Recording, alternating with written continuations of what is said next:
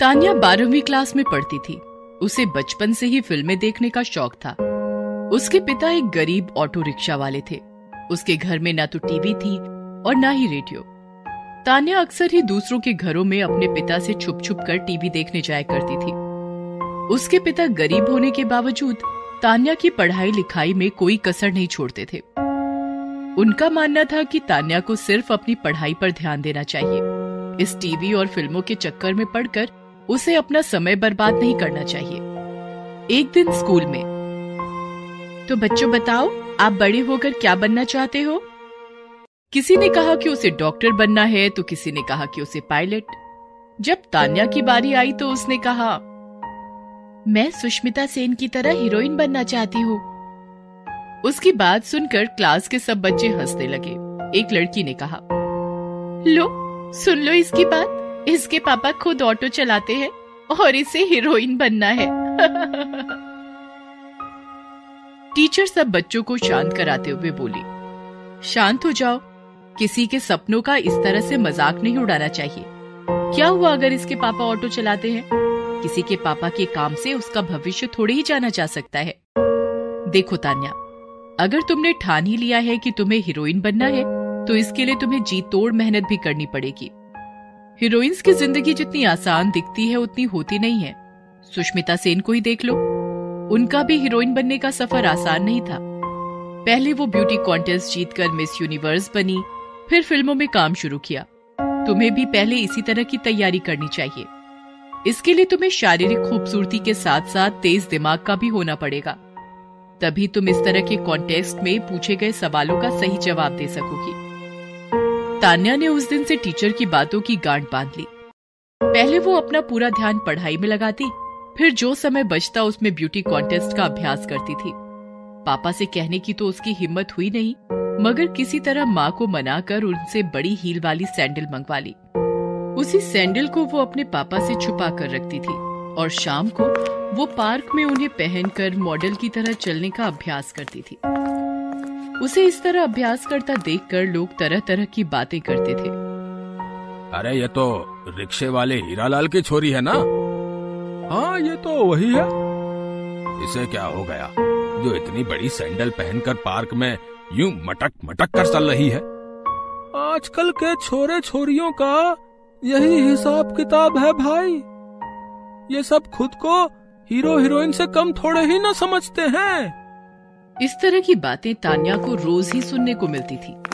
मगर वो इन सब पर ध्यान दिए बिना अपना काम करती रहती थी। एक दिन तान्या खुशी खुशी घर आई। उस समय उसके पिता घर पर नहीं थे। माँ, हमारे अगले हफ़्ते स्टेट में ब्यूटी कॉन्टेस्ट होने वाला है। अगर इसमें जीत गई तो सीधे मिस इंडिया कॉन्टेस्ट, जो दो महीने में होने वाला है। उसमें जाने का मौका मिलेगा, माँ। तू अपने पापा को नहीं जानती क्या? वो तुझे कभी नहीं जाने देंगे। किसी भी तरह कुछ भी करके बस इस बार मुझे ले चलो ना माँ। मैंने इसके लिए बहुत तैयारी की है। हम्म ठीक है कुछ सोचने दे मुझे। उस दिन जब पापा घर आए तब माँ ने उनसे कहा सुनिए जी आ, आज मेरी बहन का फ़ोन आया था। अगले हफ़्ते उसने मुझे और तानिया को अपने घर बुलाए है। शाम तक दोनों वापस आ जाएँगे। ठीक है तुम दोनों चली जाना। मैं पैसे दे दूँगा। इस तरह पापा को मनाकर दोनों माँ बेटी ब्यूटी कॉन्टेस्ट में जाते हैं। उस कॉन्टेस्ट की विजेता तान्या बनती है। दोनों माँ बेटी की खुशी का ठिकाना नहीं रहता, मगर साथ ही उन्हें ये डर भी सता रहा होता है कि अगर पापा को पता चल गया तो ना जाने वो क्या करेंगे। कॉन्टेस्ट खत्म होने के बाद दोनों माँ बेटी जल्दी जल्दी घर आते हैं। दोनों बेहद थकी हुई होती हैं। इसी चक्कर में तान्या अपने सैंडल छुपाना भूल जाती है। शाम को पापा घर आते हैं और मम्मी से पूछते हैं मिलाई अपनी बहन से? हाँ मिल लाई। आपके बारे में पूछ रही थी। अरे इतनी तो शर्म करो कि मेरी आँख से आँख मिलाकर बात कर सको। तुम्हारी बहन को मैंने फ़ोन किया था कि तुम लोग वहाँ पहुँची कि नहीं। उसने साफ़ मना कर दिया कि उसने तो तुम्हें कभी बुलाया ही नहीं था। अब सच सच बताओ कहाँ गई थी दोनों माँ बेटी? यहाँ मैं दिन रात एक करके इसकी पढ़ाई के लिए पैसा जमा कर रहा हूँ। और इसे मिस इंडिया बनना है। तभी उनकी नज़र तान्या की सैंडल पर पड़ती है। गुस्से में पापा उसे उठा लेते हैं और बुरी तरह तोड़कर फेंक देते हैं। अपनी सैंडल का ये हाल देखकर तान्या रात भर रोई थी। इसी तरह दिन बीतते रहे।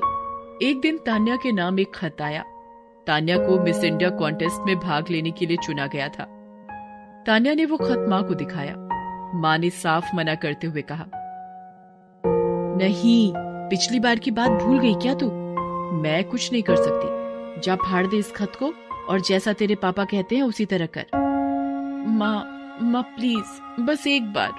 आप पापा से बात तो करो, ऐसा मौका बार बार नहीं मिलता। नहीं, मैं कुछ नहीं बोलूँगी। तुझे जाना है तो तू ही बात कर ले। शाम को जब पापा घर आते हैं तो तानिया हिम्मत करके उनसे सारी बात कहती है। एक बार मना किया तो समझ में नहीं आया? मैंने कह दिया ना? कि तुझे सिर्फ़ पढ़ाई में ध्यान देना है। इन फालतू के चक्करों में मत पड़ना। चल जा अपनी पढ़ाई पर ध्यान दे। पापा पापा प्लीज़ ऐसा मौका हर किसी को नहीं मिलता। प्लीज़ एक बार मुझे जाने दीजिए। अरे बेटा तू समझती क्यों नहीं? हज़ारों लड़कियाँ आती हैं ऐसे कॉन्टेस्ट में। उनमें से किसी एक या दो को ही सफलता मिलती है। बाकियों का क्या होता है? किसी को पता भी नहीं चलता। मगर तान्या मानने को तैयार नहीं हुई। अंत में हार कर पापा ने मम्मी से कहा शांति अब जब इसने फैसला कर ही लिया है तो मैं कुछ नहीं कह सकता। कह दो इसे जो करना है कर ले। दो दिन बाद तान्या जाने को तैयार हुई और पापा से आशीर्वाद लेने आई।